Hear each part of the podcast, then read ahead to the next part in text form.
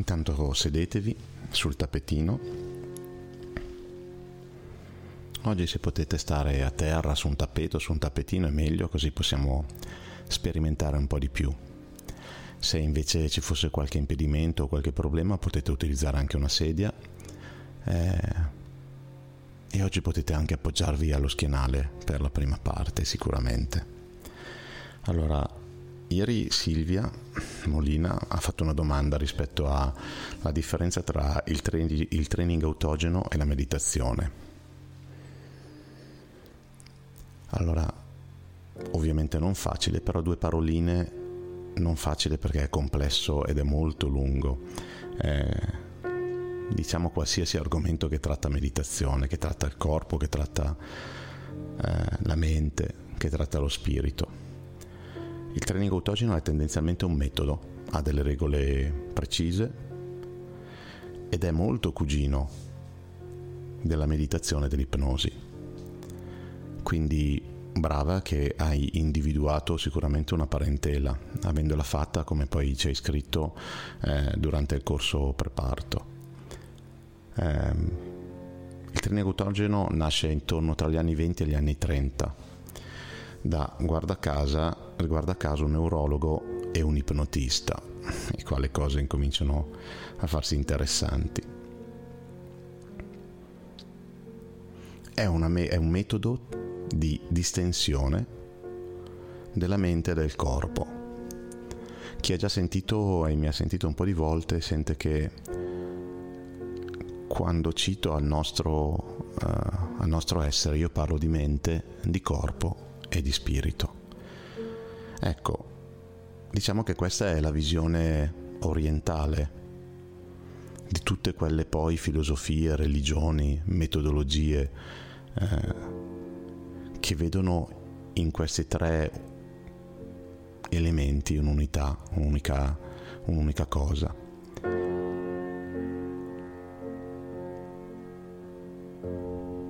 Veniva definito proprio dalla, uh, da uno degli autori, Schulz, come la meditazione occidentale. Quindi una meditazione che si concentrava, che si concentra sulla mente e sul corpo. È tendenzialmente si basa su degli esercizi base, degli esercizi che vengono chiamati primari, esercizi secondari, che sono molto simili a quelli che noi abbiamo, abbiamo fatto. Quindi ci sono degli esercizi primari che riguardano la calma, che riguardano altri la pesantezza e il calore. E poi degli esercizi secondari, ovviamente, sulla respirazione. Quindi diciamo che nel riconoscere quello che facciamo, che abbiamo fatto fino ad oggi, che è un miscuglio, eh, di diverse tecniche, ogni giorno abbiamo fatto qualcosa di leggermente diverso. Eh, direi a Silvia che sì, è molto simile. In che cosa è diverso? Nell'obiettivo. Il fine ultimo del, del training, del training autogeno, è la concentrazione.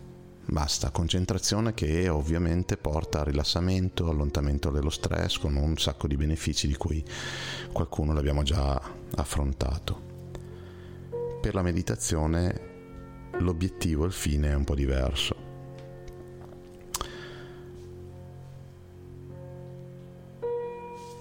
E qui sta un po' la differenza. Patanjali, che è uno, diciamo, forse vissuto, una bellissima storia, che ha formalizzato diciamo, lo yoga e l'ha trasformato da aspetto religioso aspetto più, ad aspetto più filosofico, scriveva che la concentrazione è il primo passo per la meditazione.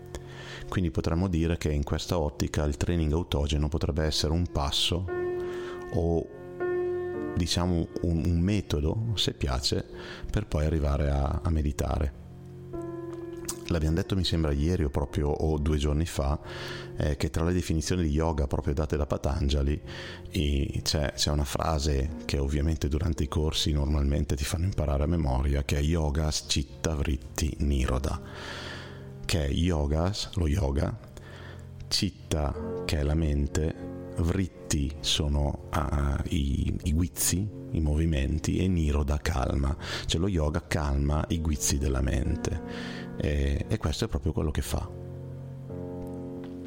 cosa fa lo yoga? Punta a un'integrazione funzionale. Tra che cosa? Tra corpo, mente, e fino a qui è tutto uguale, e spirito.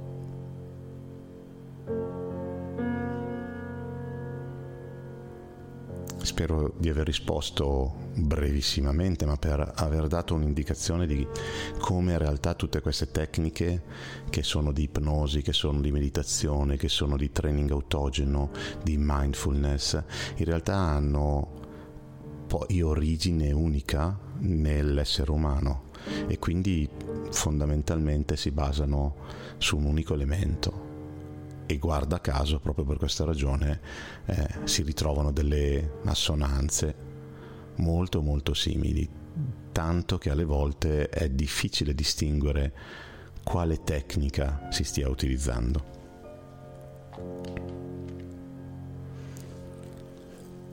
Il secondo punto invece che affrontiamo è su um, come sedersi. Vi faccio sentire l'audio che ho ricevuto ieri da Paolo Piffer.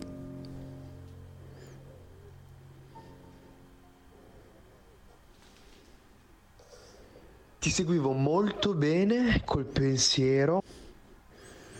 Bene, quindi ieri ricordate è stata una meditazione eh, profonda e quindi Paolo inizia dicendo c'ero, c'ero col pensiero, no? ma poi c'era qualcosa che mi ha disturbato io mi sono seduto gambe incrociate sul mio tappetino yoga.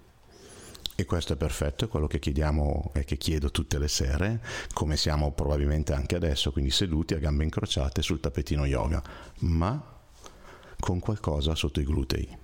Fondamentale, spesso è uno, de, uno degli elementi che si dimenticano all'inizio o al quale si dà poca importanza. Perché è importante? Eh, l'ho detto diverse volte, perché il corpo crea dei disturbi per la mente e trova la mente molto brava a, perché ovviamente mm, diciamo non gradisce di essere imbrigliata eh, cerca scuse ovunque e se gliele diamo con il corpo è bravissima a prenderle. E infatti Paolo poi ci dice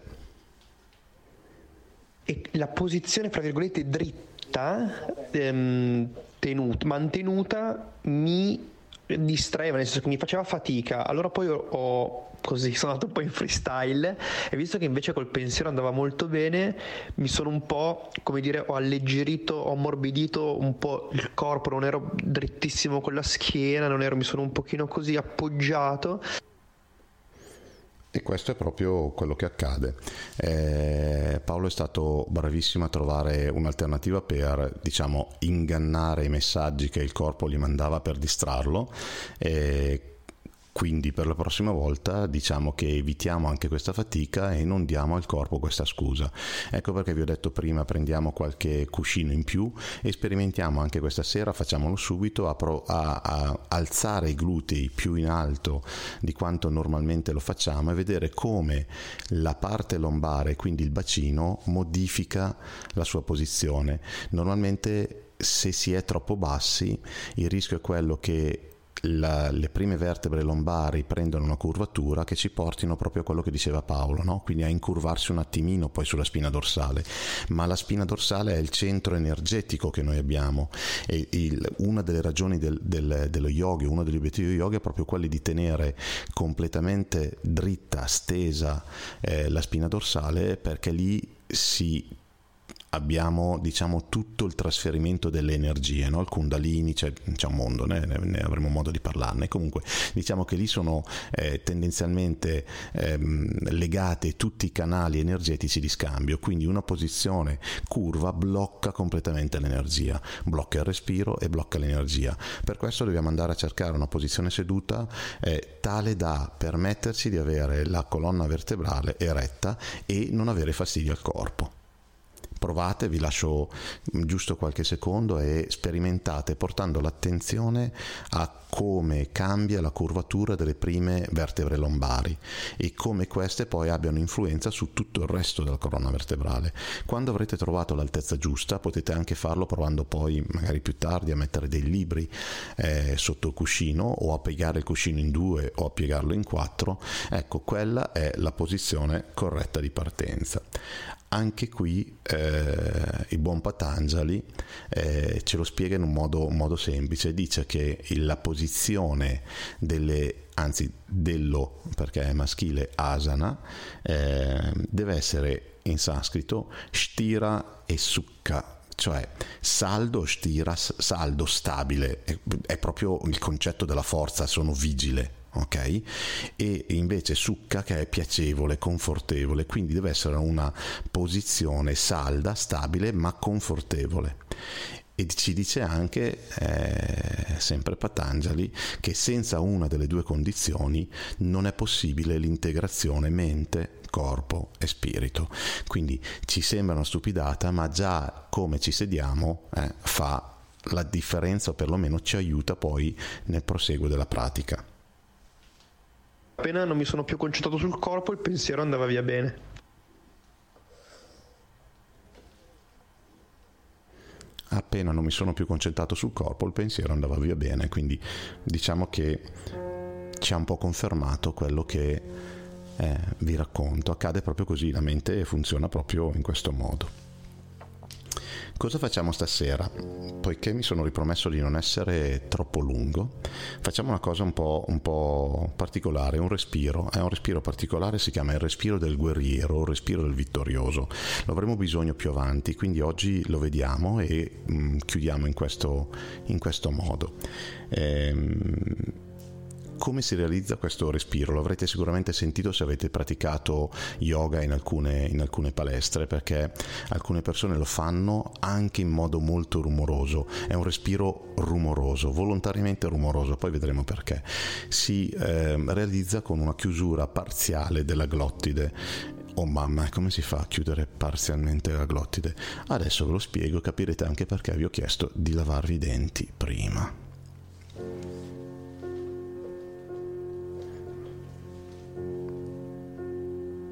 Allora dobbiamo pensare di fare una espirazione come se avessimo davanti a noi uno specchio o gli occhiali o un vetro. E per aiutarci a visualizzare questo oggetto mettiamo davanti a noi, davanti a, alla bocca, la nostra mano. E proviamo a espirare l'aria dalla bocca verso la mano come per appannare lo specchio eh, visualizzato che abbiamo nella mano no? e nel farlo emettiamo un, un, un leggero suono che è, viene naturale, no? io ora ve lo faccio sentire.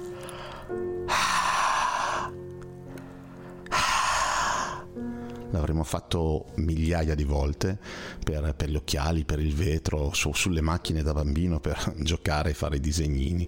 Ecco, vi chiedo di farlo, vi chiedo di farlo e un due o tre volte, quindi inspiriamo dal naso ed espiriamo dalla bocca in questo modo. La bocca fatela e tenetela pure molto aperta. Sì, farete un po' di rumore, lo so che magari chi sta con voi in casa potrebbe preoccuparsi, nel caso ditegli di non preoccuparsi. Quindi riproviamo ancora una volta.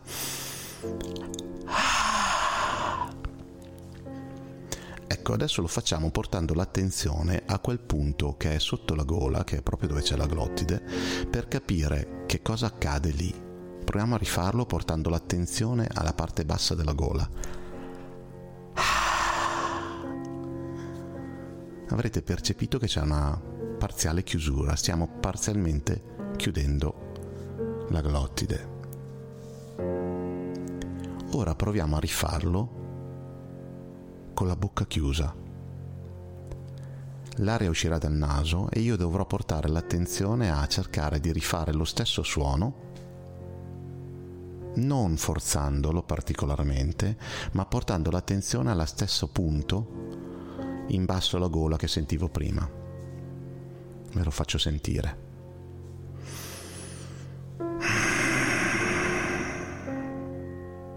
Riproviamo inspiro ed espiro.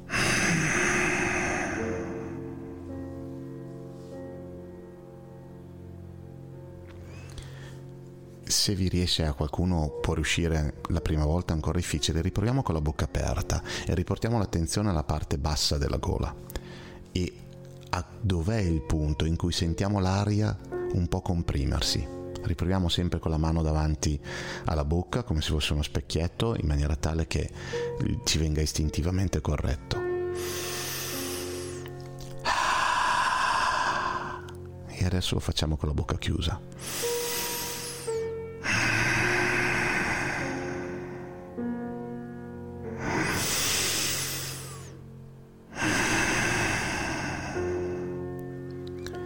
Se sentite la parte bassa della gola che incomincia a scaldarsi è perché lo state facendo correttamente. Si narra che gli yogi siano in grado di eh, sciogliere la neve facendo questo tipo di respiro e vi sarete accorti che nell'ispirazione tutta la postura del corpo, della parte alta del torace, assume un, un portamento vittorioso da guerriero è un respiro di forza, di energia che incanala il prana, che incanala l'energia. Facciamolo ancora una volta, prima con la bocca aperta, quindi ispiriamo dal naso con, solo col naso tranquillamente, poi espiriamo dalla bocca con la bocca molto aperta, mettendo sempre la mano davanti alla bocca e immaginando di appannare il vetro davanti a noi.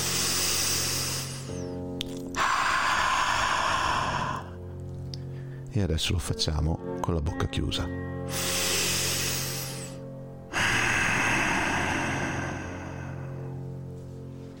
L'obiettivo non è far rumore con il naso, l'obiettivo è sentire il punto sotto la gola che si restringe e si chiude parzialmente. Ed è da lì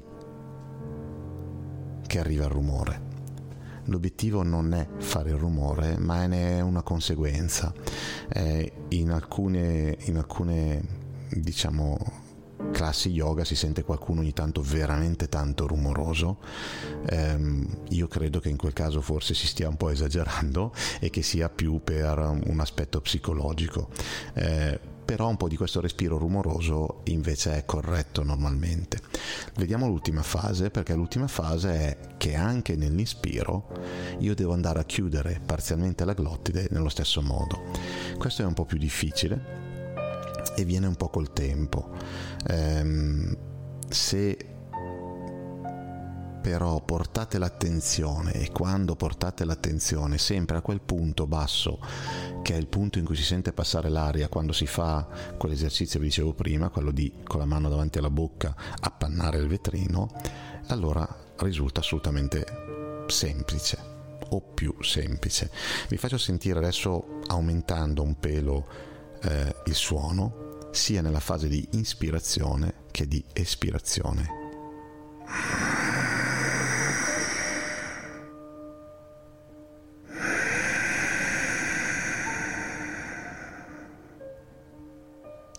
Fatelo con me. Può essere che qualcuno per cercare di simulare il rumore nella fase di ispirazione faccia qualcosa di questo genere. Ecco, non è questa cosa qua, è il, il respiro quando è corretto non è forzato, è molto libero. Ecco, quindi non è non è questa cosa qua, è questa cosa qua e il rumore non arriva dalle narici, dal naso, ma arriva dal punto basso della gola. E ripeto, di solito fa venire molto caldo anche a tutto il corpo, si alza la temperatura dell'intero corpo per, di qualche grado eh, facendo questo tipo di respirazione. Perché è importante? Prima perché può essere utilizzato durante le meditazioni normali quando dico portate l'attenzione al respiro. Un respiro rumoroso aiuta a portare l'attenzione e a ridurre eh, i disturbi. Quindi nel momento in cui io sono seduto con le mie mani lungo le gambe appoggiate più o meno all'altezza del ginocchio, la mia bella spina dorsale dritta perché ho scelto il, la seduta corretta e incomincio a fare una respirazione di questo tipo che adesso faremo insieme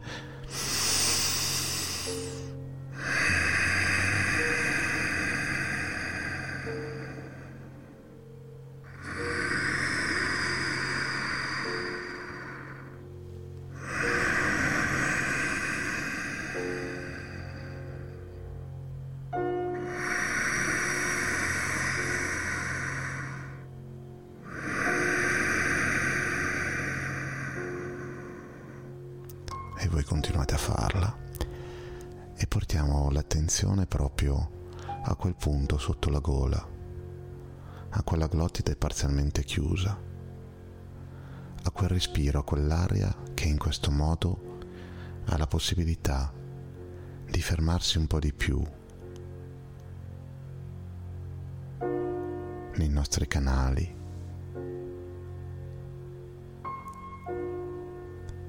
E che la mucosa può riscaldare. E incominciamo a sentire che questo rumore provocato in maniera così normale e qualcuno di noi potrà fare e potrà averlo sia durante l'inspiro che durante l'espiro e qualcun altro solo durante l'espiro, sempre col naso. Ecco, questo suono assomiglia tanto all'onda del mare che va e che viene.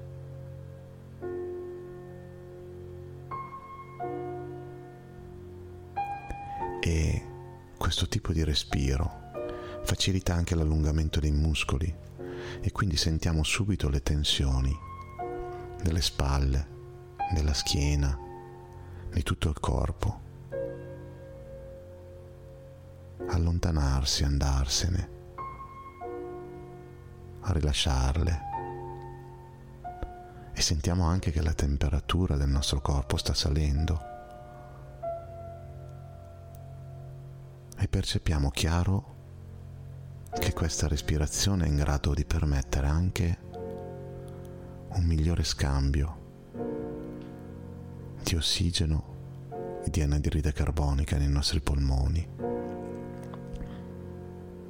Qualcosa che in questo momento è nell'immaginario e abbiamo bisogno.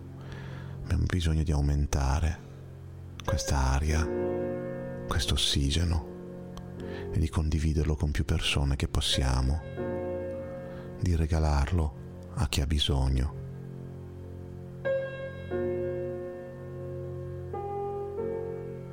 Perché è qualcosa che è nel cosmo, è qualcosa che possiamo amplificare, è qualcosa che è dentro di noi e che possiamo raggiungere quando integriamo come ora il corpo, la mente e lo spirito. E facciamo ancora qualche respiro. E se per caso qualcuno aveva socchiuso gli occhi, quando è il momento, lentamente con i suoi tempi, cominciare a far passare un filo di luce per le palpebre,